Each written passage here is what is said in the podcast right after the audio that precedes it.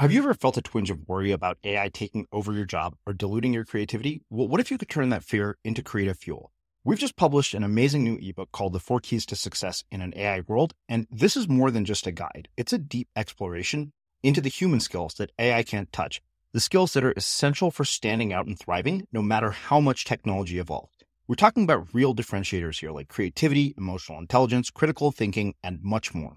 Inside, you'll find actionable insights and strategies to develop these skills, whether you're a creative person, a business person, or just simply someone who loves personal development. This isn't a story about tech taking over, it's a story of human creativity thriving alongside AI.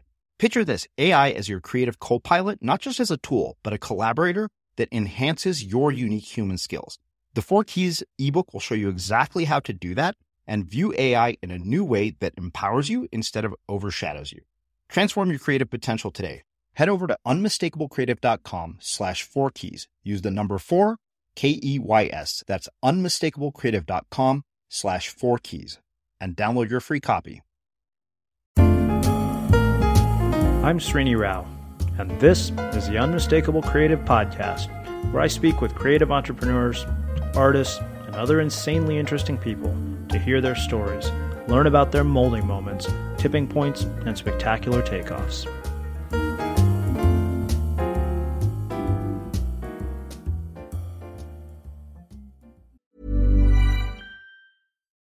Botox Cosmetic, out of botulinum toxin A, FDA approved for over 20 years. So, talk to your specialist to see if Botox Cosmetic is right for you.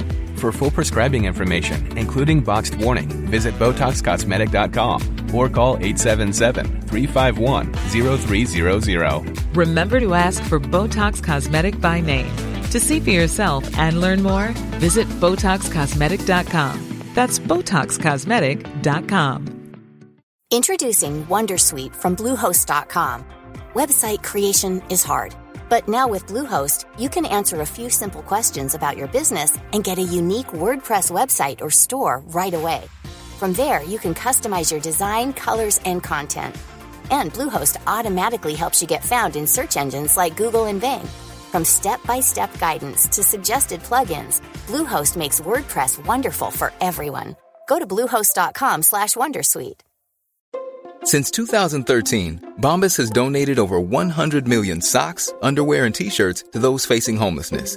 If we counted those on air, this ad would last over 1,157 days. But if we counted the time it takes to make a donation possible, it would take just a few clicks. Because every time you make a purchase, Bombas donates an item to someone who needs it. Go to bombas.com slash ACAST and use code ACAST for 20% off your first purchase. That's bombas.com slash ACAST, code ACAST. Cool fact a crocodile can't stick out its tongue. Also, you can get health insurance for a month or just under a year in some states. United Healthcare short term insurance plans, underwritten by Golden Rule Insurance Company, offer flexible, budget friendly coverage for you. Learn more at uh1.com. Millions of people have lost weight with personalized plans from Noom, like Evan, who can't stand salads and still lost 50 pounds. Salads, generally, for most people, are the easy button, right? For me, that wasn't an option. I never really was a salad guy. That's just not who I am. But Noom worked for me. Get your personalized plan today at Noom.com. Real Noom user compensated to provide their story. In four weeks, the typical Noom user can expect to lose one to two pounds per week. Individual results may vary. Let's talk about aging. It's inevitable, right? But what if I told you there's a new way to age led by Solgar Cellular Nutrition? They believe, and I do too, that you can transform the way you age cell by cell with the power of cellular nutrition. As we age, our cellular function declines. Your regular multivitamins and minerals might not be enough to combat these age related declines, and that's where Solgar Cellular Nutrition comes in. It's formulated with targeted cellular nutrients that work with your body's natural processes deep inside your cells to help you fight cellular decline and promote cell health across three benefit areas. It supports cell energy, repair, and vitality, muscle strength, and even glutathione production to help protect cells. So let's own our healthy aging narrative. Visit cellularnutrition.solgar.com to learn more. Again, that's cellularnutrition.solgar.com to learn more. Solgar Cellular Nutrition. We go cell deep. These statements have not been evaluated by the Food and Drug Administration. This product is not intended to diagnose, treat, cure, or prevent any disease. An epic journey of driving an ambulance from the United Kingdom to Mongolia became a turning point in Chris Plough's life. When he returned to the United States, he realized that he could not return to the life he was living before. Chris, welcome to the Unmistakable Creative. Thanks for taking the time to join us. Hey, thanks, Srini. I appreciate it. Yeah. Uh, so, you know, I came across you by way of our uh, mutual friend, Jason Gaignard. And, uh, you know, I overheard you telling your story when we were sitting at, uh, you know, a bar at World Domination Summit. And as I was overhearing you tell the story, I was like, okay, that's a story we have to tell on the podcast. So, on that note, uh, can you tell us a, a bit about yourself, uh, you know, your story, your journey, and sort of the journey before the journey that's led you to where you're at today? Yeah, yeah, I definitely will. And I guess um, to preface this, uh, this year for me has been a year of incredible highs and incredible lows. Um, the the trip through Siberia was an incredible high, um, but I've also lost um, the the the three people, the three men in my life who I looked most up to you know, mm-hmm. in the past. Uh, I guess it's been the past five months or so. So it's it's been a year of a lot of reflection also, and so you know many of the the things that I see that I've I've you know done since, like the trip to Siberia, I've been just tunneling down the roots of kind of where did that impetus begin? Where did that um, where did that drive begin? Why did I want to do those things? Um, so it's it's it's it's been that year of self reflection. Um, I I think that what many people um, get interested in is is the the trek to Siberia, but where it began for me was uh, going back to about 2007 uh, or so. I was uh, had left a company and had, had, started one of my own, and um, the company was was doing really well. So it was the first full successful entrepreneurial endeavor that I did that, that had traction and success. Um, but it was all consuming, and I, I, found that I was just heads down in it, and and I neglected a lot of relationships in my life. And um, I guess just just to put it bluntly, um, I had my my world uh, shaken up. So in the uh, in December of 2007, I got a call from my grandmother, and um, and just from the tone of her voice when she first uh, picked up the phone, uh, I knew something was wrong. And and then she told me that that I had had lost both of my parents. Wow. Um, yeah, yeah, it's uh, it's something I've I've I've come to grips with since, and, and the adventures have helped. But at that moment, I, I truly I hadn't had anybody in my life who had passed prior to then, and, and I didn't know how to deal with it. So, you know, I, I jumped in a plane immediately. I went to Montana because I was living separate from, uh, pretty far away from where my parents were. I was living in Philadelphia at the time. And uh, I got out there and, and did everything that you do, and, and I was supported by family. But after a couple of weeks, I, I went back to, to Philadelphia and back to the business. And I mean, truth be told, I, I just I put my head down. I worked as hard as I could, and, and I tried to do my best to push it down and forget it, um, which is sounds like a horrible thing. Uh, and, and well, in truth, it was a horrible thing. But I just worked harder and harder. Um, that continued on for another, uh, know, nine months or so, something along those lines. And then the, the of course, the economy tanked, and so here it was with this, you know, this company that for me was my identity at the time. It's, it's, you know, this was the reason that people paid attention to me. This is the reason I was good. This is the reason I was valuable. And, um, and now it's going down too. And, and it's, it's all I have because it's all where I'm putting all my energy and, and focus into. Um, uh, so, you know, I just delve in deeper. I just pushed harder. I just, you know, worked more and, and putting in, I don't know. I was, I was sleeping two or three hours a night, and everything else was really the business. And I, I was fortunate that, you know, this isn't just me. I have a wonderful business partner who who sunk, you know, uh, deep into it, um, and and a wonderful team who you know who pushed hard to to get through it. Um, but at the time, it did feel very much like a solo endeavor, just because I was so self focused at the time. Mm. Um, so that's going on, and um, I just didn't know how to stop it. So it was this kind of self evolving, you know, circle of, of getting deeper and deeper and deeper into the business.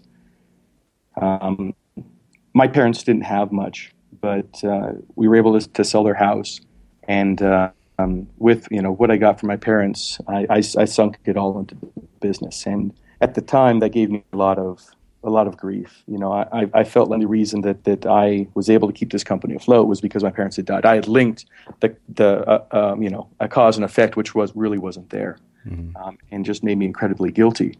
But I, I kept doing that, and then I, I got to a, a, just a point of complete burnout. I I didn't like my life. I, I didn't enjoy what I was doing. Um, I had I, I, hated myself in, in many ways, um, and I, w- I was looking for a way to escape, like like truly just run away.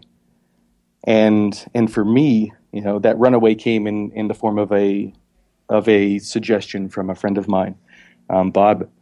We were at, at a Halloween party I was I was throwing, and uh, he's like, "Hey, I, I, heard about this adventure. Man, it's right down your alley. You would like it." And, and just because I had a reputation for kind of being adventurous and, and foolhardy, I guess. Um, not to mention at the time I, I, was doing some some fairly silly things and not putting a lot of regard in my life. But he said, "Hey, there's these guys who who you know pick up vehicles, used vehicles, and you you drive them from the UK to Mongolia, and it's an epic adventure. You'll love it." And you know, I was like, "Oh, that that sounds amazing. Yeah, someday, someday when I have the money and everything's settled, and you know, I don't have anything to worry about, I'm going to do that." but uh, it was a, a, seed. It was a seed, and it just you know was was there, and it, and it kept growing. And over the next few months, it, it, kept popping into my mind of I could could I do this? You know, could I could could I could this be me? Could this you know could this be an alternate version of my life? Um, you know, and in, I think it was really no more than running away. I wanted to get away from all of the pain I was feeling and just you know, excuse me, escape into to another world. So I, I, presented it to my business partner and I told him, hey, I, I really want to do this. And I was so fortunate that he was he was supportive. He's like, look, we'll we'll find a way. We'll find a way to make this happen. You just um, you know focus on what you need to do, and we'll spend the next nine months preparing the team for you to be gone for you know two or three months. Um, and and we did. And I remember stepping off the plane when I flew to the UK to, to pick up an ambulance. And yeah, exactly. Um, well, I guess a, a, rabbit hole from there, real quick, is uh, uh, two ambulances. Um, I bought an ambulance in the U.S. Uh, out in Minnesota, used retired ambulance built off of an uh, Ford E350, and uh, got it back to uh, got it back to Pennsylvania fixed it up with a friend of mine, um, made a lot of videos around it, had a good time, prepared it so that it was a, a little more um, robust to make it through the trip. Um, and then ran into two problems. Uh, we, we couldn't get it shipped in time to the UK. And the second was we found it out it had been used as a vehicle at one point in its life. And so they wouldn't let us export it out of the United States. Um, so last minute, uh, I jumped on eBay to find another ambulance, and uh, and luckily found a retired one out of Scotland that some unknown guy had had, uh, had set up, uh, and and he was just selling them off. And so sight unseen, you know, a- after a, a, 15 minute phone call with a guy that I, I put a lot of trust in, um, you know, that was the ambulance we went to go to go pick up. Um, but you know, where I started was, you know, as I got off the ambulance in or out of off the airplane in the UK, um, it just felt like everything else disappeared for a little bit. And and all that was ahead of us and there were three of us all that was ahead of us was this epic journey of the unknown of you know jumping to this ambulance and driving and and seeing where we could go. And and that journey for me it, it was a turning point in my life. It was it ended up um, taking one friendship, so the three of us, one friendship, and and um, kind of breaking it apart. You know, some of the trust that had been there broke apart, but the other friend I was with, it made us closer than than we had ever been. And in that cycle, um, so you know, when you're in ambulance, you're driving across all of Europe and, and Russia and, and you know over into Mongolia through the desert. There's this cycle that happens, and it's you know you get up in the morning you fix everything that's broken in the ambulance everything that's that's gone wrong. Um, you you know find some way to, to get food and eat. Uh, you drive for a while hope you can find gas along the way. Um, and then you fix some more things that break on the ambulance. Then you try to find a safe place to, to sleep for the night some place to safe to park the ambulance because we were sleeping in it most nights. Um, and it's, it's a cycle that that just kind of goes over and over and over again. It becomes repetitive, and we did this for you know uh, forty or fifty days. and in that cycle, there's a lot of time for reflection. There's a lot of, uh, I guess, time to, to to look back on life as well because you're you're driving. There's a lot of ass and seat time, and for me, that was where I started to realize that I couldn't go back to the, the life I had before, and and where I started to finally realize and, and grieve for my parents and, and come to terms with a lot of that. Um, and and so that's where my I guess the adventure, um, the, the adventures that I take in my life began, was was on that journey. And you know, I'm, I'm shortchanging that journey. There's a, there's a ton that happened on it, but but really for me, it was that pivot point of life could be more than than just um, email and uh, and meetings and and financial issues. You know that that life could be could be visceral. Life could be enjoyable again, and and that was just a major pivot point in my life. So coming back from there, setting uh, setting foot in the United States again, um, I couldn't go back to to my previous life. I just couldn't, and I've been fortunate that uh, my my business partner has been very accommodating and is has taken over some roles in the business to to allow me to do that, and that my family's been supportive in you know um, being there and and supporting me in in a bit of a different lifestyle, in one of of travel and adventure and following more passions instead of just business. Mm-hmm. So, um, having heard some of my interviews, you know that I want to go back to the very beginning of this. Yeah. Uh, you know, you mean losing two parents at the same time, uh, that I, I, can't even fathom something that that's that's you know that painful. And you know, on the flip side of that, I think about sort of uh, what Viktor Frankl once wrote, wrote, about suffering and how it's like a you know gas chamber. Regardless of whatever it is that's causing you to suffer, it fills the entire gas chamber, so it's mm-hmm. relative to whatever we're experiencing. Mm-hmm. And I guess you know, for me, the the question that comes up is is sort of navigating the grief of that kind of a loss so that you come out of the other side of it better, uh, as opposed to letting it just demolish you. Mm-hmm. Uh, which you know I've seen happen. I've had happen in certain instances. So I'm really curious, uh, you know, what your thoughts are about that. I think the maybe the, the best way I can express it is the loss of my parents. And you're right; it was it was earth shattering. I mean, to to the core, um, because these have been two people who had supported me and been um, been there for me my whole life.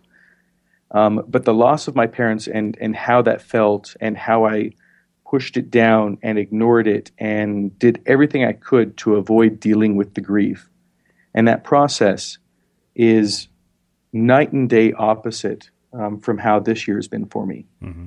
So this year, as I've come back from Siberia, um, unexpectedly um, the one of the biggest mentors in my life, a guy who who became uh, a father to me, um, passed uh, from from cancer and other issues, um, and it, it, progressed quickly. It, went from 15 days to being noticed to to him passing, and that happened as I was uh, flying back from from Russia. So that happened a month ago. My um, one of my grandfathers passed, and he at many points in my life also was was a father figure. He stepped in um, when uh, my biological father left, and my and before my stepfather was in my life, and he's you know uh, the reason I I uphold many ideals in my life like integrity. And then last week, my other grandfather passed.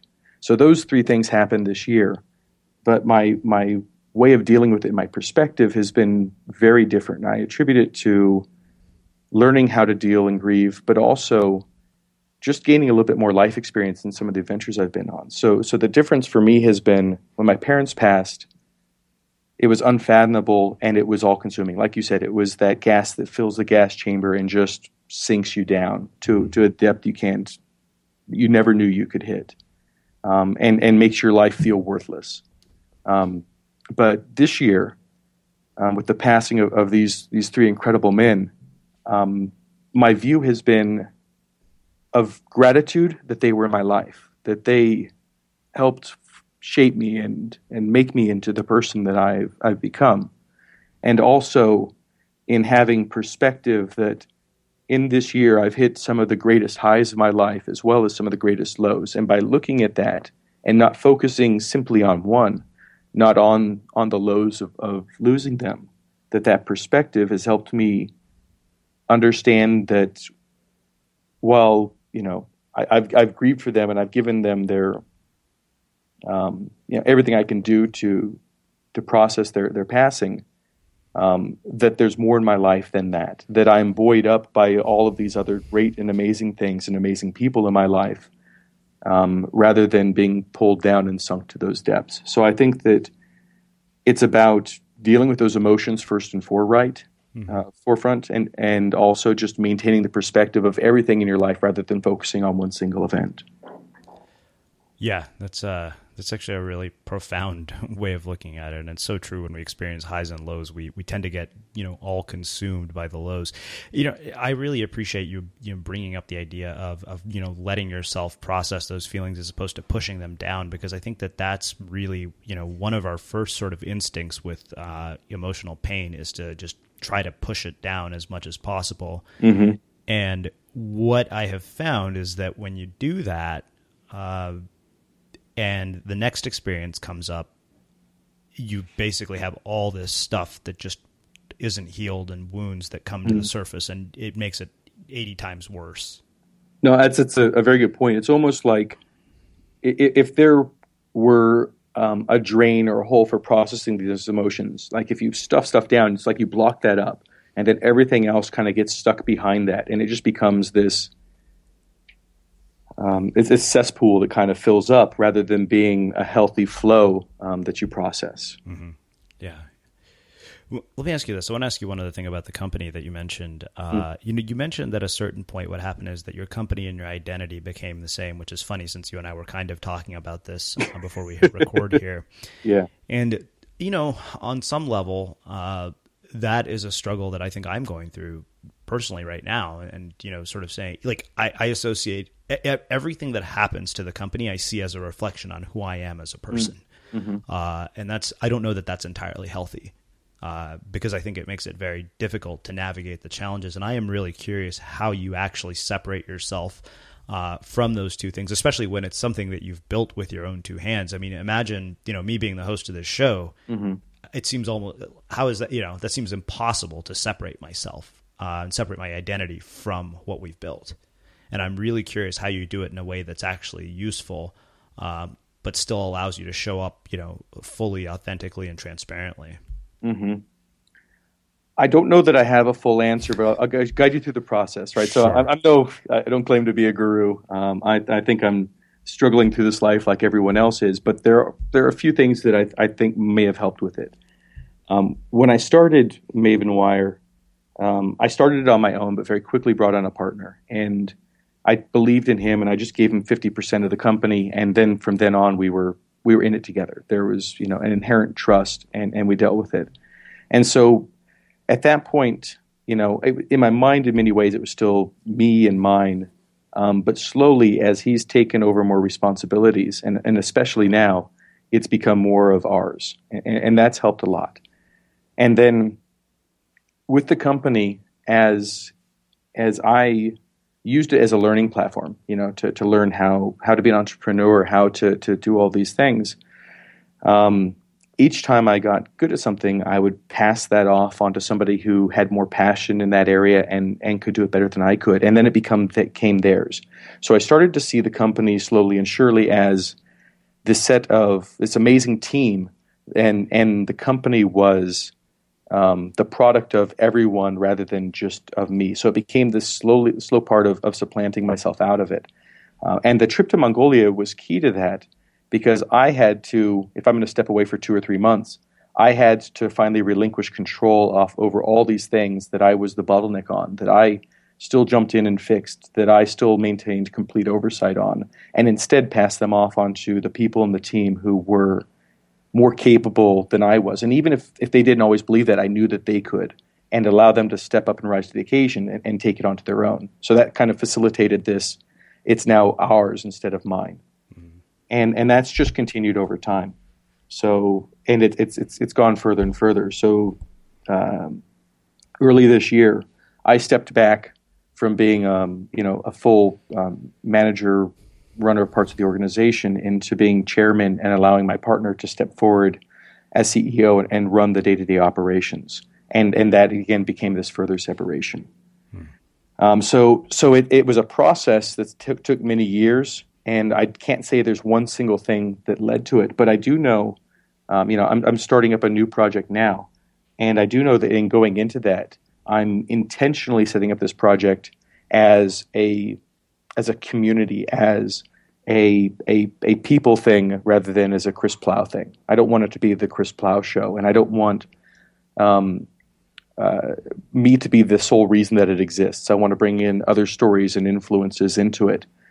Uh, so I don't know if I can achieve this. To be, be 100% honest, I don't know if I can build that and still keep my my identity somewhat separate from it so that I'm not completely entangled into it, but I'm I'm attempting to.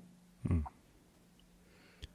Yeah, you know, it's interesting as as we're we're sort of building our team and going through this transition. I can understand how that, that how that would lead to that. Um, mm. You know, you brought up something else. Uh, you know, where you said that somehow in your head, you know, because of the the money that you got from you know selling your parents' house, you had sort of linked cause and effect Mm-hmm. Uh, and you know, it obviously led to a lot of sort of self-loathing and, and all those things. And you know, I think that when events in our lives, you know, especially the lows happen, we have a tendency to link cause and effect. And I'm really curious how you unlink them.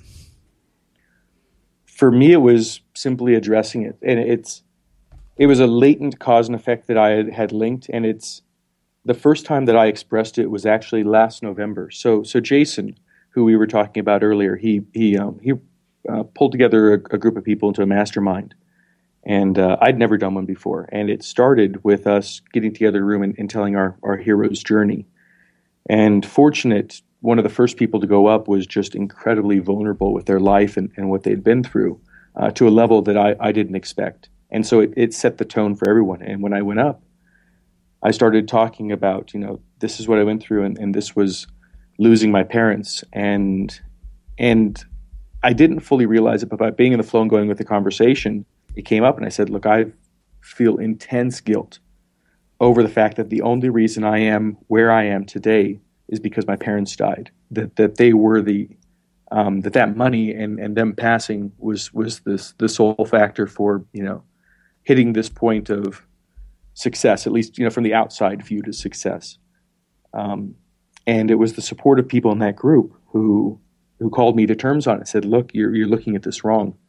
That um, you would have found a way if that money didn't come through. And and second, you know, if there was a way to use that money, your parents probably would have been very proud to use it in, in this particular way to save people's jobs and create something um, that has meaning. So I honestly owe it to them to to call me out on it. Um, and and from there, I've been able to process it through and and think through it many times and finally come to terms with the fact that it was just a complete false connection that I was just taking one powerful moment of my life and you know another powerful and linking them together in a cause and effect that was was wrong. And it's taken me a few months but I'm I don't feel any guilt over it now. Matter of fact I'm I'm proud that that's the way that I, I could have you know used what little they they provided me. Hmm. I love that yeah, and I, th- I, think that one thing that's helpful to all of this, if I can, you know, kind of break on for a second, is is time for reflection. You know, that was was key to me in, in the trip through Mongolia. But you know, this year uh, I began a motorcycle trip in May that was supposed to last for a few weeks. I was going down to Austin. Um, I was going to see some friends in in El Paso. Well, I was going to to um, uh, go to the memorial for Al, uh, my mentor who passed in, in, El Paso, and then head home. And uh, due to, I'm, I'm, fortunate to have freedom in my life, but um, since I can work from pretty much anywhere, that that motorcycle ride has has continued since. I, I will finally make it home for the first time in about a week. But when you're in doing that and deciding to take this motorcycle ride, you know, I'm I'm on the road most days for between five to, to nine hours, and I don't listen to uh, headphones or audiobooks or or podcasts while I'm doing so, which which I usually love to do. It's part of how I, I drive in a car. Um, instead, I I chose not to just because I find that as I get into uh, at least an hour, maybe two hours in, um, I, I, hit a zone where my mind just starts bringing these things up, and whether it's uh, issues that I need to deal with that I, I finally confront and, and, think my way through, just brute forcing my way through. Um, dealing with with the the losses you know this year that, that we talked about, gaining the perspective, or um, creative ideas for for projects that I want to start. I find that they really start to flow. So for me, it's about having that space that you create for yourself that allows enough time for your subconscious or you know however you want to express it but it allows time for for those ideas to percolate up and for you to process them and come to terms with them. And I think that's as, as important as much emotionally as it is intellectually. Hmm. Well, let me ask you this. I, I, want to get into this idea of creating space for reflection, but mm-hmm. um, before we do that, you know, you said that uh, the trip from UK to Mongolia was sort of a turning point, and you know, I, I, feel like every time I have a story on this show, it, it, really is sort of a hero's journey where you know it's rock bottom mm. uh, or your version of rock bottom that becomes the catalyst for you know real growth and real change. Uh, now, the question to me is is you know if we want to bring about a turning point in our lives, mm-hmm. is rock bottom necessary, or can we bring the turning point about without rock bottom, and if so, how? I love the question, and it, it's one that I've been pondering quite a bit because I'd like to find a way to um, to affect change in, in people's lives. Uh, I think that there has to be a catalyzing moment, but I truly hope it doesn't always have to be rock bottom. Um, to, I'll be honest, in, in my life, many times it's the pain of depression um, that is the catalyst to push me to, to change certain things in my life. But I wonder if, if maybe just being exposed to the right people um, or the right ideas uh, can can have the same effect. Maybe it's not as dramatic a turnaround, but maybe it's still that inflection point that leads you in a different direction. Um, so one thing I've been thinking about was a lot of the the network and, and the people that, that I have now who I, I spend a lot of time with and whose ideas influence me, it all started um, back in this must have been 2011. Uh, Tim Ferriss put on an event called the Open the Kimono event, um, and it was for uh, it was for authors learn how to market books, and it, it had a you know uh, a significant price point for entry, all these things. Um, I, I, don't know exactly why I decided to go because I, I, at the time had no intention of ever writing a book, um, but I went, and what I found there was there's this group of of people. There was 120 people there, and I don't know that I was yet ready to be part of that group. I was close, but I, I opened myself up to just the experience. And I found so many genuine people there who had gone through these various paths in life and paths that were unexpected and, and people who defined success in different ways. There were people who made hundreds of millions of dollars, and there were people who who just got by and used travel hacking in order to to see the world. And there were artists and authors, um, but but everybody had defined their own version of success and they had gone after it and they had gone after it often in paths that were unexpected and that's led me from that point on to continue trying to, to find these these interesting people and sit down and have conversations with them. And and I find that I'm greatly influenced by many of the ideas they present that resonate with me. And and often you know I, I try to share my own ideas in, in, in hopes of, of helping them. But but that changed my view of what networking was, of what the people around you can can influence, of how genuine people can be in trying to help out. So it was a smaller inflection point, but it's definitely one of the ones I can see in my life where, you know, um, you know, maybe I didn't take a hundred degree, 180 degree change, but maybe it was, you know, a 30 or 60 degree, you know, just inflection that has led me to a different point. So I guess maybe a more concise answer is I think there are positive events that can happen to influence it, but maybe they're not as dramatic. Hey, I'm Ryan Reynolds. At Mint Mobile, we like to do the opposite of what Big Wireless does. They charge you a lot, we charge you a little. So naturally, when they announced they'd be raising their prices due to inflation, we decided to deflate our prices due to not hating you. That's right. We're cutting the price of Mint Unlimited from $30 a month to just $15 a month. Give it a try at mintmobile.com slash switch. $45 upfront for three months plus taxes and fees. Promote for new customers for limited time. Unlimited more than 40 gigabytes per month. Slows. Full terms at mintmobile.com.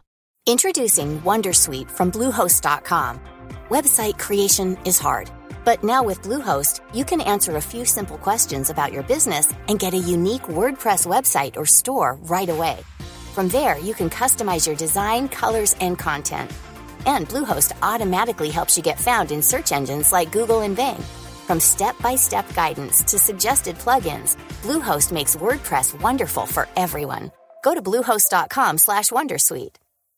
Hey Dave. Yeah, Randy. Since we founded Bombas, we've always said our socks, underwear, and t-shirts are super soft. Any new ideas? Maybe sublimely soft. Or disgustingly cozy. Wait, what? I got it. Bombas. Absurdly comfortable essentials for yourself and for those facing homelessness. Because one purchased equals one donated. Wow, did we just write an ad? Yes. Bombas. Big comfort for everyone. Go to bombas.com slash ACAST and use code ACAST for 20% off your first purchase. Normally, being a little extra can be a bit much. But when it comes to healthcare, it pays to be extra.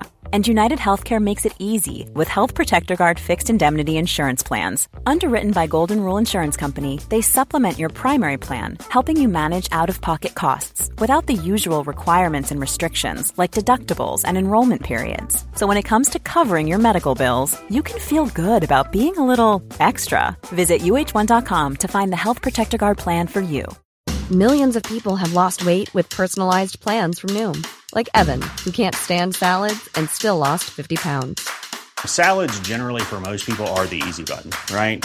For me, that wasn't an option. I never really was a salad guy. That's just not who I am. But Noom worked for me. Get your personalized plan today at Noom.com. Real Noom user compensated to provide their story. In four weeks, the typical Noom user can expect to lose one to two pounds per week. Individual results may vary. Let's talk about aging. It's inevitable, right? But what if I told you there's a new way to age led by Solgar Cellular Nutrition? They believe, and I do too, that you can transform the way you age cell by cell with the power of cellular nutrition. As we age, our cellular function declines. Your regular multivitamins and minerals might not be enough to combat these age related declines, and that's where Solgar Cellular Nutrition comes in. It's formulated with targeted cellular nutrients that work with your body's natural processes deep inside your cells to help you fight cellular decline and promote cell health across three benefit areas. It supports cell energy, repair, and vitality, muscle strength, and even glutathione production to help protect cells. So let's own our healthy aging narrative. Visit cellularnutrition.solgar.com to learn more. Again, that's cellularnutrition.solgar.com to learn more. Solgar Cellular Nutrition. We go cell deep. These statements have not been evaluated by the Food and Drug Administration. This product is not intended to diagnose, treat, cure, or prevent any disease. Yeah, I love that. And of course, you know, having recently sat down with you and, and Jason and had dinner with Jason and having interviewed Jason, I can see, you know, how the kinds of people they are around can have such a dramatic effect. Um, you know, I, I want to ask you something you said, uh, uh, ask a question about something you said about this idea of defining your own version of success. You know, I think that as much as I hate to say this, I think to some degree we pay lip service to that. Mm-hmm. And when you do, define your own version of success, inevitably you're going to run into resistance mm-hmm. uh, from people in your lives. And sometimes, you know, the willingness to live by your own defini- definition of success is going to come at the cost of some things that really hurt. Oh, yeah.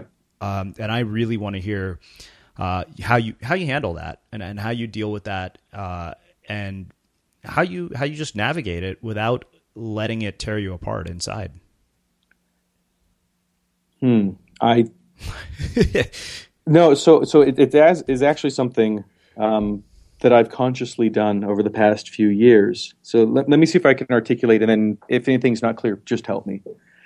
So I remember, you know, growing up, and I had I had parents who said, "Look, you can you know, anything you want to do, as long as you're not hurting anybody, we'll support you. You know, if you want to be an artist, you want to be all these things, you know, we'll we'll support you." But at the same time, there was still this this kind of nudge from from my parents and support group and, and others around me to say, look, the path was excel in school, go to college, excel in college, get out of college, get into a good job, work your way up that job to you know uh, a point of management, and then um, you know uh, retire and be happy with your life. That that was a, a, a, clear path, and in many ways, you know, one that I, I bought into. So when I um, graduated high school, I, I ended up moving out east, and uh, I had to drop out of college because I, I, ran out of money. But everything I did from that point of the jobs I worked at um, was this stepping up process of of making more money, having more things, you know, making my life more complete on, on with all of these these trappings. And I always thought that if I reached a million dollars, if I had a million dollars, I would be happy. And I equated that dollar value to happiness.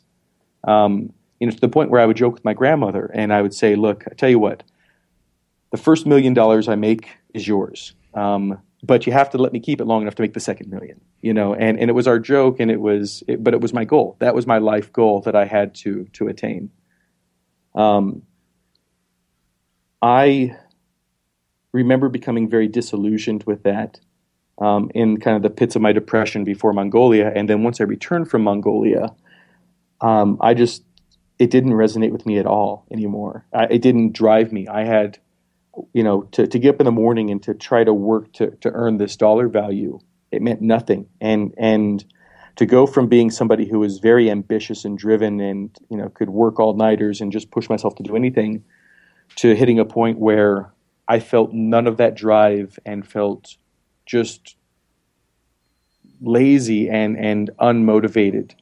Um, that became very painful to me for me to the point where then I started to look for other things that that I could focus on.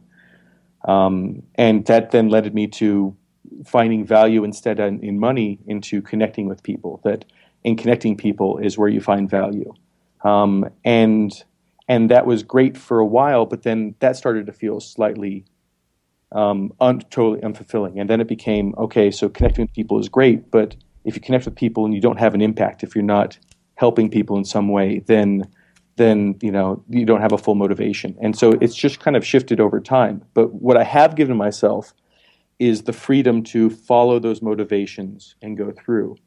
And many people in my life have been very supportive of this. You know, I'll be honest with you, there's there's people in my family who don't get it. They just don't understand, but they're still willing to be supportive. I can I, I know because I can look them in the eyes when I tell them that the plans I have, the things I want to do, and I can tell in their eyes it doesn't resonate, but they still support me. My business partner, for example, you know, supports me in these endeavors that I want to do, and he's a, a phenomenal man. But there have been other people in my life who who didn't at all, um, or sometimes the environment wasn't conducive to it. You know, I felt like when I was in Philadelphia, it was a great place and I had great friends, but it, it was very much about the the rat race, about having and being, and and and if you didn't have these certain things, you didn't you know match the the mold. Um, so I cut the people out of my life very specifically who who weren't supportive of what I wanted to do, and I I moved from Philadelphia, and uh, I, I, bought a small property in, in South Dakota um, without knowing anybody there, and literally just dropped my stuff off and started traveling. And um, because that was what I wanted, that was part of my goal was to to travel, and, and part of how I define success. And and I just didn't let anything hold me back. Um, now that, that sounds kind of rosy, but there were points in that time of self doubt and and depression. Um, but I look at those times differently now. I look at, at those those times as the pain that prods you forward, the pain that tells you something's not right and you need to, to find something new, instead of the the swallowing depths.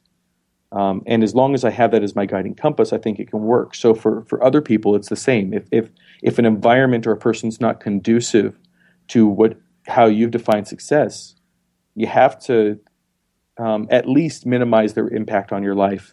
Um, at the most, just straight cut them out. And I, I, think that it is your duty to do that in order to create the life that, that you want, because you're ultimately you're responsible for your own happiness. Um, wow, uh, really, just that's mind blowing. So hopefully articulated well. Like I've never really some of these thoughts I've never really sat down and and really thought all the way through, other than on my bike rides. Well, I've been known to have that effect on people. uh, you know, the, the, other thing I will say about this whole idea of defining your version of success, you know, I, I had a, a, chance to sit down and interview Glenn Beck, which you know probably won't have aired by the time you guys are listening to this. Okay. But uh, you know, I, I, talked to him about it. You know, at that level, you're kind of like, okay, well, I mean, where else do you go from here? And he said, you know, Srini, I have a friend who's a billionaire, and you know, he said, okay, Glenn, what does success look like for you? And he said, you know, okay, is it this much money, this much money? He said, here's the problem. He said, if you don't sit down and define what it looks like for you, you won't recognize it when you get there. Mm. And then it just becomes this bottomless pit. Yeah, uh, it, it does. So um, I, I, hope this comes across right, but, you know, I had that goal of, of I wanted to be worth a, million dollars. Um, and on my, my 33rd birthday, I sat down and I started working out numbers and I, I realized that I had passed that now paper money. It's, it's, it's company worth and everything else, so it's, it's you know not not real per se. You know, can always disappear. But I had passed that when I was thirty. Um, that you know because I, I hadn't tracked that goal and that was my driving goal and I, would never really looked at, at it um, that I had passed it without ever realizing it and my life was no better.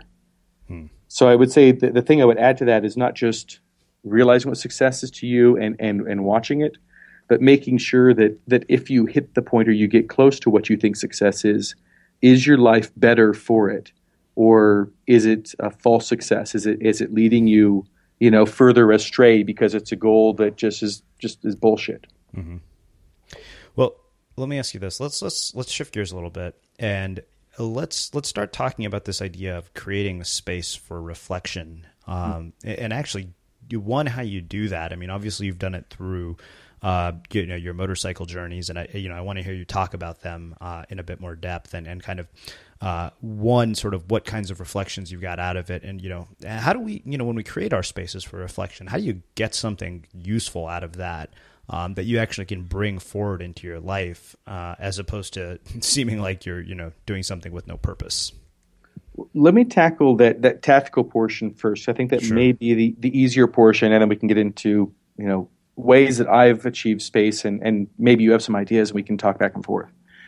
Um, but I think that the, the tactical is actually easier. The tactical is, you know, if you create space and you have ideas or you recognize untruths in your life or things that you want to change, at the moment they're realized, because thoughts are fleeting, write them down. And then um, at the at the end of the week, at the end of whatever time you have, sit down and review those and, and read through. Okay, these are, are the, the things I've noticed. These are the things that, that bubbled up into my mind that I need to address, or or these are things I need to think you know further on, um, and then prioritize doing so and looking at them. Um, I also find as I come to these like little mini revelations that I'll talk them through with people I trust. You know, people who um, I know, you know, will give me the space of of not being non non judgmental, but also will hold me to task if um, you know if, if if an idea is true or not. They'll they'll they'll hold me to task on it, and bounce that off of them and get the reflection off of them to see how that feels. Does it still feel the same?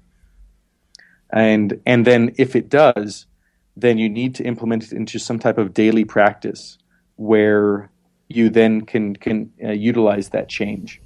So, you know, when I realized that I needed to move out of Philadelphia, that I needed to get further back west where I felt more at home, um, I, uh, after talking this this over, I started then with okay, my my first daily steps were to write down the things I needed to do in order to accomplish, and just make little you know small steps. And at first, that was all I did each day. I sat down and I said, okay, well, I need to do this, I need to do this. And I would just write a list. And then the daily process became, okay, which of these small things can I take and knock off today in order to, to make progress towards that eventual goal? Um, and, and 100% honest, I, I didn't always tackle a task every day um, that, that took me closer to that. I got wrapped up in, in issues and, um, you know, uh, urgent uh, but non-priority issues that, that kind of consumed me. But I always got back to it, and that's how I made my eventual progress to it, which then led towards the change. Um, if a change is smaller, you might be able to implement it immediately and then just have a reminder practice each day that keeps you on track with it. If it's larger, you might have to step your way up to it. But I do believe it's that daily practice that is habit forming and helps you get there. Yeah, no doubt. I mean, I think a, a daily practice of, of any sort is absolutely essential. Uh, you know, I, I mean, it just whatever it is, whether it's writing, you know, whatever that might be. Uh, I think it's it's really just one of those things that I found that you know I think it's that whole quote right. We underestimate what we we we overestimate what we can do in a day, but we underestimate what we could do in a year. Oh yeah, exactly. That's exactly it. Hmm. Interesting. Well, let's talk specifically about the, sort of the stories of, of these motorcycle rides. I mean, we've really kind of given people a way for creating space, and, and that's you know uh, the reality is. I mean, for me, I get it through surfing. It sounds like you get it through these motorcycle rides. So, talk to me about um, you know the the motorcycle rides, especially the one, the most recent one, which is the one that really got my attention. Uh, talk to me about the story and the journey of that.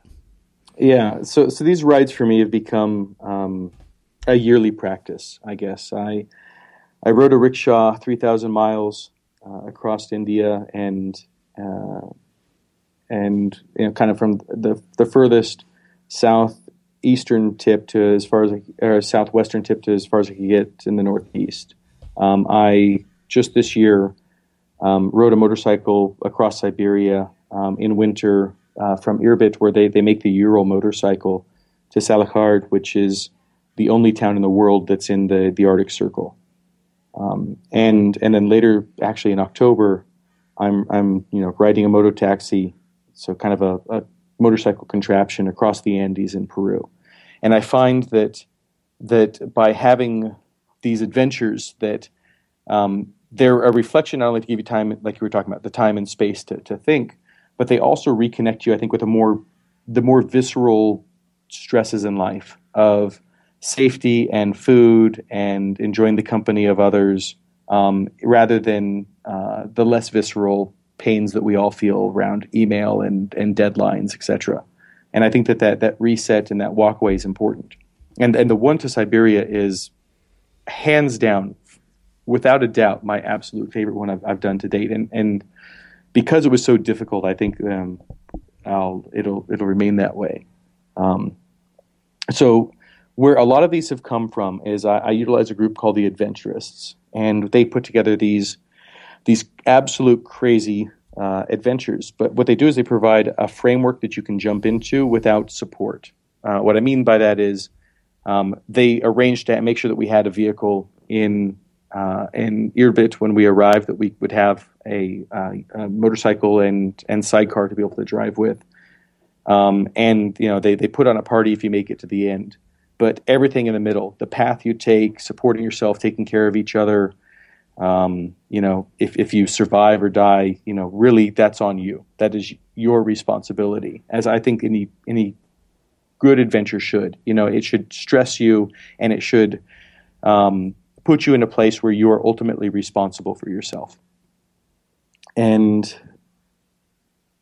I, you know, I've dealt with cold a lot in my life. I was born in Montana. I've spent a good bit of time up north.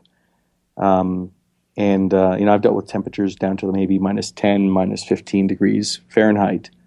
Um, but I, I was blown away by how different temperatures get when you hit um, minus 30 and below, and and starting into the minus 40s. And I think that that was the first thing that was just a complete eye opener when we got there. So I didn't know anybody who was doing this. Um, you know, in, in total, there were I think 17 people who decided to to go on on this crazy adventure, and uh, some people knew each other, some people didn't. I just knew that if I showed up in a place like this for an adventure like this, I would meet interesting people, and we would very likely get along. Um, so you know, I show up, and fast friends. You know, we, we start getting along um, and doing well, and, and a few of us decide we'd, we'd like to, to, travel together. In total, there were, were five of us, including myself. And um, I remember on our first day of, of going out for like a test drive, just just to learn how to drive a motorcycle in sidecar because it's completely different, and and doing so on ice roads when you have zero traction, brakes are are, are mostly worthless on on the roads. Um, we, I, in, in traveling less than a mile, because uh, I hadn't geared up fully. I figured it's just a test drive. Traveling less than a mile, I lost total feeling in my right hand and and couldn't move my fingers and couldn't move my thumb. Um, and it just made me aware at that moment of just how dangerous um, a trek like this was going to be, where we're going to do 1,800 miles across, you know, Siberia in winter, um, and and it really set the tone. And I'll, I'll, be honest, as we we set off, you know, many of these adventures I, I kind of do very lightheartedly. I don't do a lot of prep. I don't do a lot of of research. I just know that I'm flexible and can make my way through. Um, I was I was anxious. I was um, I didn't know exactly how this was going to turn out, um, but I, I, I did my best to trust in myself and and um, and the friends around me, and uh, and we set off. And the first when you when you leave Irbit um, and you go into Salekhard, you kind of have a western route and you have an eastern route. The western route is mostly on highways and is um, difficult, but but in comparison to the east route is is fairly easy. Um, we, we chose to go the eastern route because we wanted uh, some some I guess more adventure, um, being a bit foolhardy, all of those things. Uh, and the first couple of days, uh, first day and a half on that that eastern route is also quite easy. You're on main roads, and but it's, it's, difficult. You're getting used to, to driving these these uh, motorcycles and, and, sliding kind of on the road and not being able to track in a straight line. Um, you start feeling all the little places in your um, your outer layers that are letting air through, and it's stinging your skin and uh, you start learning how to wrap yourself up better. So it's a great learning experience. Um, that goes on for a bit, and then on at the end of day two, uh, we decide that we're going to camp outside um, because you can't always find a, a place to uh, to um, to hole up or get someplace warm there. And uh, so we decided to camp outside. We're in high spirits. We clear our camp, get everything set down. Realized we're we're not able to start a fire. We're having a lot of trouble with that. And but it's okay. We've got a little camp stove. We cook up some more meal. You know, eat, go to bed. By nine o'clock, everything's happy go lucky. Um, I remember I woke up that that night at, at about midnight, um, somewhere thereabouts, and uh, I couldn't I couldn't feel my my feet, um, and I, I, started panicking a little bit, and I, I couldn't move my feet either. Um, so I had to, to, figure out what to do and um, I tried moving around to get blood circulation going there in the sleeping bag because I really didn't want to get out because at least the sleeping bag and tent had warmed up a good bit more from the outside. Uh, outside, it was about minus 33, minus 34 degrees, something along those lines. Um, and it, it, just wasn't working. So I ended up taking uh, my foot, and I, I, could, in my mummy sleeping bag, pull up one foot at a time into my hand, and I could use my hand to flex my foot back and forth until my hand warmed it up and then uh, I got enough blood flow going to to feel my toes and move my toes again. Um, and but I can only do one foot at a time, so I had to like move one foot up, do that, put it down, move the other foot up, do that, put it down. And I remember doing that for a little while, and then I looked at my you know, my, my, clock, and it was like I don't know, um, twelve oh seven or something along those lines. And I knew that the sun wasn't going to come up, and it wasn't going to start to warm up until you know at the earliest seven o'clock, but most likely nine o'clock or so. And uh, I, I didn't know what to do. I, I mean, I, I, started to hyperventilate a little bit. I started to freak out.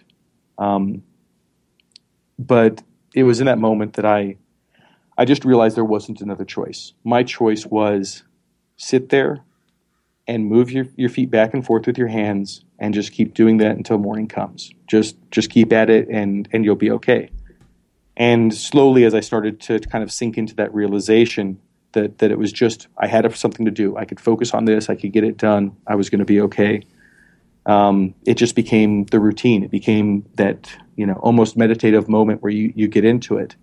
And of course, I'd look at my clock, and I'd, every time I'd look at it, I'd be disappointed. You know, that the, the amount of time that passed because it felt like eternities. It just truly felt like eternities. Um, and then I remember the moment where the sun's coming up and um, it starts to illuminate your tent. Your tent starts to glow, and just the joy in that moment. It didn't feel any warmer, but you know, but daylight had come, morning had come. I was going to be okay, and uh, uh, that that was just such a joyous moment, and, and I was. I, I, was okay. I was able to get up. You know, I was, I was able to um, get my feet, you know, right, and I was able to move all of those things. And truth be told, I think it was part of the uh, kind of getting acclimated to the the temperatures because we slept out, you know, later in the trip at at, at, at lower temperatures at, at minus forty three, and um, and I had a much easier time those nights than I did that that first night. But you know, not knowing what to expect, not knowing all the tricks to keep yourself warm, and then just the fear of the unknown, mm-hmm. it just made it a torturously long night. Wow. Uh, and then in contrast, uh, the very next day, after trying to go down this horrendously bad road um, and only making it a few kilometers, you know, the whole day and having to turn back, we turned back and uh, we're headed towards the, the closest village we can find because we're so cold we don't want to sleep outside. We want to find someplace warm. Um, it, it just been a, a, disastrous day, just a um, bone crushingly bad day. Um, but we run across these these two people who are, who are, walking along the side of the road, which is strange as hell, especially out in the middle of nowhere. Um, and and luckily, one of my friends spoke pretty good Russian, so we could communicate. And, and he asked for a ride back into town. Their their snowmobile had broken down, so this father and son, we, you know, we give them a, a, ride back into town.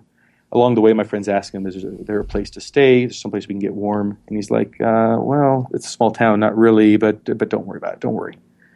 Um, we you know drove him maybe I don't know ten kilometers. You know, like, like it was it was not out of our way. We did very little to help him the grand scheme of things. He would have walked and been fine, um, but we we took him in, and then he brought us into his house, and it was the warmest, hot, like just like like the the heat kind of like throbbed in from everywhere and warmed you up.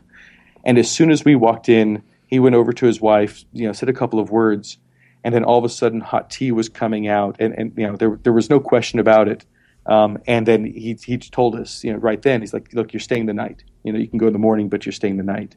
And it was just so incredible that somebody would go that far out of their way to help people who they didn't know you know had had no reason to trust. Um, and then you know as we're sitting there you know the, the meals start coming out. It's home cooked meals that they're pulling out of the cellar. And it was like nonstop like like meal like like like like um, course after course after course, you know, just small stuff, but but it keeps coming. And I, am looking at these people going, you know, I, I, I know that they have next to nothing, especially in comparison to, to American standards. They have next to nothing, and they are holding back zero. Like they are going, you know, uh, just everything that they can give and share, they're willing to. And we spent the night laughing and joking, and and he had a hot sauna that they used as their shower that they let, allowed us to get cleaned up in. Um, and then they, you know, gave us warm places to sleep on the floor, and just like it, it's moments like that. And I've found them in other places rather than just, you know, just in Siberia. But it's moments like that that just, I think they reinvigorate your your hope for humanity. That that people can be so caring and giving to to outsiders, um, and and I don't know how else to express it. It's just such an incredible warm feeling. So to go from that low again to that high and, and for the perspective of the trip. And that was just at the end of, uh, of day three out of a, a trip that took, um, you know, 18 plus days. Wow. So, um, I mean, there's, there's, a lot of things that happen on the trip, um, but I think that those two moments, especially, are, are two of the, the ones that resonate, you know, most with me, mm-hmm. Um, because they they they they show how how low and how high you can go, but at the same time, you, make it through. That that you find a way to to make it through these events. And I think that for me, that's what these adventures are. Um, they're a way to reconnect. They're a way to to find people who give me hope and humanity.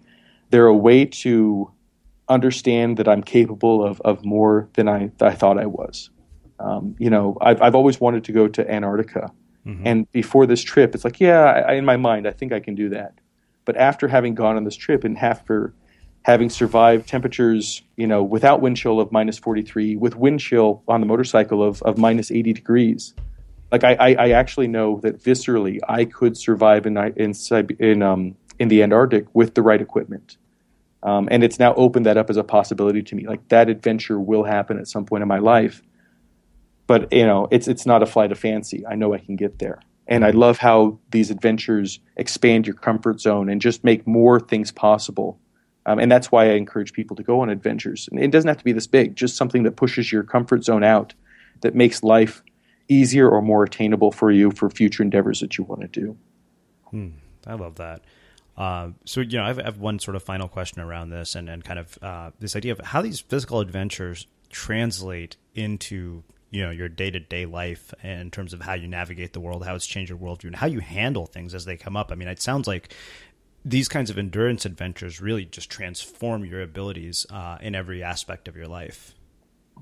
In many ways, um, I think they've changed perspective a lot. So, um, truth be told, um, you know, if, if you're running a business, or if you, you know if you're working at, at, a company and you get a lot of pressures that come into the day. There's this deadline that was missed. There's this client who's really pissed off. There's this deal that you're not going to make. I'll tell you, just just full out, if you've survived a night in Siberia um, where you weren't sure you're going to make it through, all of these things aren't a big deal. I mean, they they're important, of course, and, and you need to give them due focus, but you're not going to die you're not going to come back without your your fingers and your toes. And having that perspective again, I think everything really comes back to perspective. Having that perspective helps you just take a breath and and move through with them. Um, and then knowing that you're capable of some really difficult feats makes it possible the next time you hit something else really difficult where you can't quite see the light at the end of the tunnel, you can just trust in your abilities and know that if you give it your all, and that if you're willing to be flexible and adapt, that you will. You, you will make it through. That there's very few things that you can't see all the way to the end with the right skills and the right uh, perspective. Wow. Well, Chris, uh, you know, this has been just amazing uh, and, and just beautiful. So I want to close with my final question, mm. uh, which, you know, this is how we close all our interviews at Unmistakable Creative. What do you think it is that makes somebody or something unmistakable? I think it's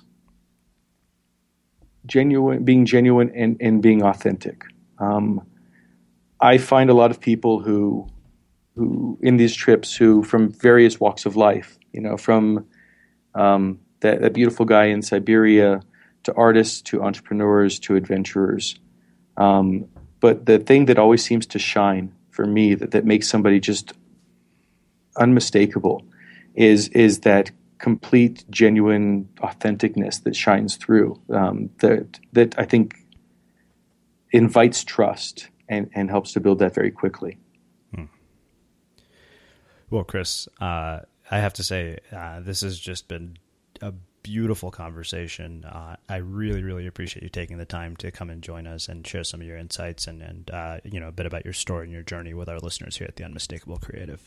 Beautiful, man. I, I, thank you for the invite and thank you very much for helping to guide me through. Yeah, absolutely. And for those of you guys listening, we'll wrap the show with that. You've been listening to the Unmistakable Creative Podcast. Visit our website at unmistakablecreative.com and get access to over 400 interviews in our archives.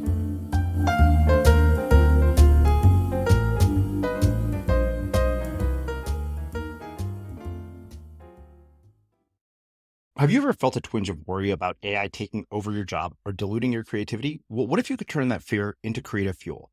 We've just published an amazing new ebook called The Four Keys to Success in an AI World. And this is more than just a guide, it's a deep exploration into the human skills that AI can't touch, the skills that are essential for standing out and thriving, no matter how much technology evolves. We're talking about real differentiators here like creativity, emotional intelligence, critical thinking, and much more. Inside, you'll find actionable insights and strategies to develop these skills, whether you're a creative person, a business person, or just simply someone who loves personal development. This isn't a story about tech taking over. It's a story of human creativity thriving alongside AI. Picture this AI as your creative co pilot, not just as a tool, but a collaborator that enhances your unique human skills. The Four Keys ebook will show you exactly how to do that and view AI in a new way that empowers you instead of overshadows you. Transform your creative potential today. Head over to unmistakablecreative.com slash four keys. Use the number four, K E Y S. That's unmistakablecreative.com slash four keys and download your free copy.